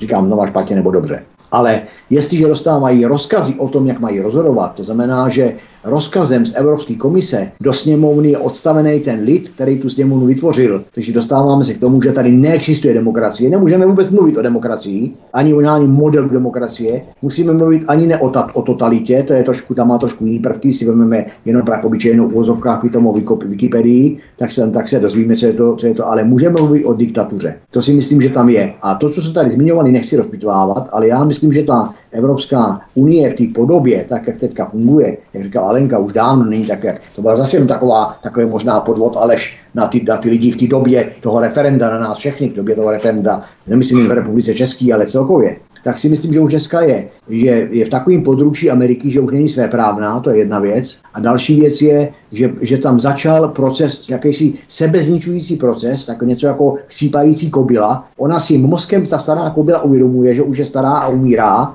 přesto kolem sebe kope, už ani neví proč a vlastně blíží se její smrt, ale ještě před tou smrtí prostě udělá strašně moc zlé. A já si myslím, že jak Alenka tady zmiňovala, ty Maďary, Polácky a tak dále, že celá řada zase těch národů, jak já jsem tu dal takový nějaký svoje prohláše, prohlášení, že Poláci to umí, Maďaři to umí, Chorvati to umí a Češi jenom čumí. Takže si myslím, že to je přesně i tady se to nechá aplikovat Prostě ti naši lokalové, jo, oni si nechají diktovat už i, už i takzvaný průnik evropské, er, evropské legislativy k nám, tak toto jiného je. Tak to vlastně u toho bubeníka, tak tady zrušme dvoukomorový, dvoukomorový parlament, to nemá cenu, pošleme se jenom teda depeši z toho, z toho Bruselu, ten bubeník to tady vybubnuje, v Praze si vyleze na koně a řekne, už je nevědomo se dává, že Gertruda Uršula rozhodla, že se teďka bude chodit vlevo a budeme chodit vlevo a hotovo. Že my tady nic nepotřebujeme. A když jsme u toho sčítání slepic, tak si myslím, že to je správný, protože to pravděpodobně nebude žádný opatření, který sahá až do první republiky. Já si myslím, že, myslím, že to je opatření personální, že potřebuje se vědět, co dělá paní Jourová, paní Pekarová a tak dále, proto je sčítání slepic. Možná nizozemští zemědělci by je uměli spočítat ještě lépe. Takže vzdejme hold světlým zítřkům s Bruselem, který chce zdokumentovat slepice, zdanit marmeládu a zakázat krávy a nakonec nás odříznou od plynu, z aut udělají ekoloběžky s omezenou dobou pro nabíjení a sami nám potom vysmátí, zamávají ze soukromých tryskáčů na nějakém tom ekobio pofiderním buzeračním summitu ala Davos. Zdá se vám to jako mimo realitu? Zatím vtip? Ano, zatím. My budeme končit v rámci tohoto pořadu. Já poděkuji dnešním dvěma hostům a doufám, že i vy, milí posluchači, že jste vydrželi až do konce v rámci tohoto pořadu, že nám třeba zanecháte vaše komentáře, vaše úvahy, názory o tom, o čem jsme se dnes bavili, o čem jsme si povídali a třeba i návrh na příště. Ale já už se rozloučím s kandidátkou na prezidentku České republiky, předsedkyní institutu Alenkou Vytázkovou. Alenko, mě se moc hezky, my se budeme těšit za měsíc. Měj se hezky, ahoj. Děkuji pěkně za pozvání a přeji taky hezké léto ještě a budu se těšit na povídání příště. A rozloučím se také s členem výkonné rady Institutu Aleny Vytázkové, lovcem Šmejdu a soukromým detektivem Zbyňkem Prouskem. Zbyňku, měj se hezky a za měsíc se taky budu příště těšit znova. Ahoj. Taky se těším a všem taky ahoj. Tento pořad si, milí posluchači, stáhněte buď na našem mateřském webu svobodného vysílače, anebo zavítejte na kanál Odyssey a tady prosím klikněte na tlačítko sdílet, anebo také odebírat v rámci tohoto kanálu i na zvoneček, to znamená zapnout notifikace, abyste nezmeškali i další pořady, které tady pro vás chystáme na svobodném vysílači Studiu Tapin Radio. To by bylo všechno od mikrofonu se s vámi loučí Vítek, mějte se krásně, příště se s vámi opět těším na slyšenou.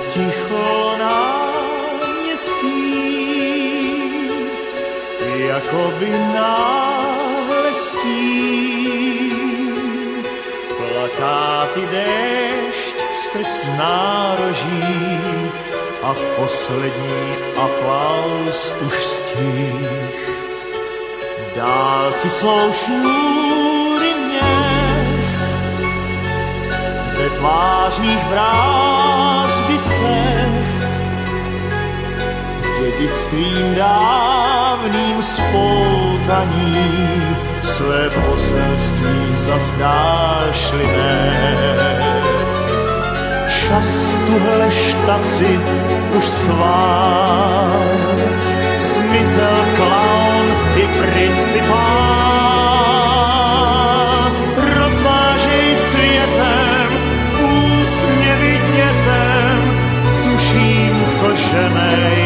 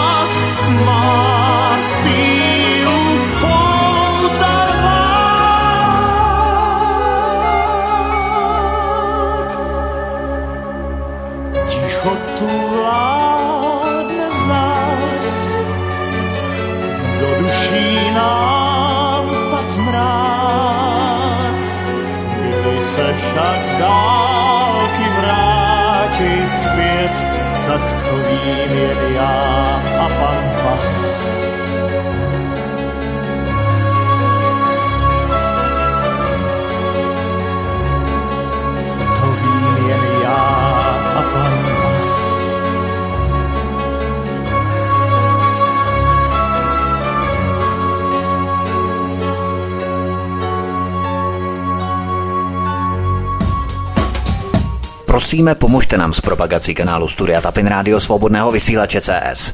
Pokud se vám tento nebo jiné pořady na tomto kanále líbí, klikněte na vaší obrazovce na tlačítko s nápisem Sdílet a vyberte sociální síť, na kterou pořád sdílíte. Jde o pouhých pár desítek sekund vašeho času. Děkujeme.